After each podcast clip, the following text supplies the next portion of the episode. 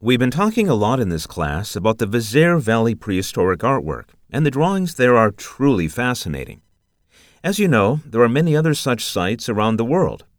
Yet, regardless of their location, it's not easy to tell how old a prehistoric artwork is.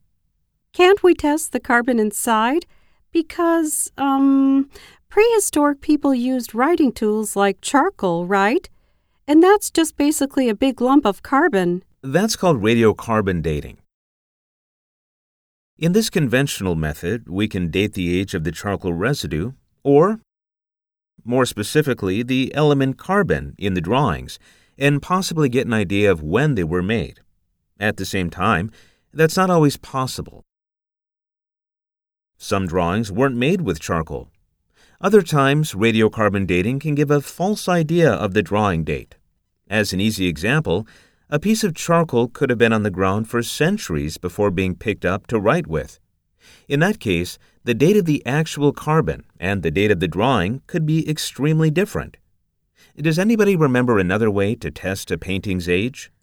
Isn't there a newer way to test the age of the paintings? I mean, I think you talked before about ways to test for paintings' age based on calcite deposits above or below, um, the paintings? That's right we use a technique called accelerator mass spectrometry. Researchers test calcite deposits that have built up on top of the paintings. They record the radioactive decay of elements, like uranium or thorium, in those deposits. That way, they get a much more precise measure of the actual age of the paintings.